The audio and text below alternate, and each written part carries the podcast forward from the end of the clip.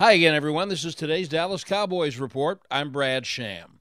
The Cowboys continue with their bye weekend, but when they come back next week, they're looking for ways to improve.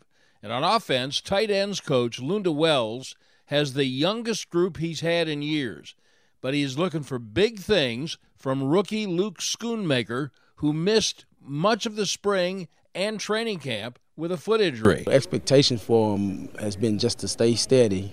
Stay on the grass, because I, I understand hey, as long as he stays steady and actually stays on the grass, healthy-wise, he'll continue to get get better. You know, and I know some people uh, expectations and excitement and you know anxiety to want to see that second round production show up. Again, I don't even think about that. I, again, just stand steady, stand on the grass, and uh, that's my expectation for him.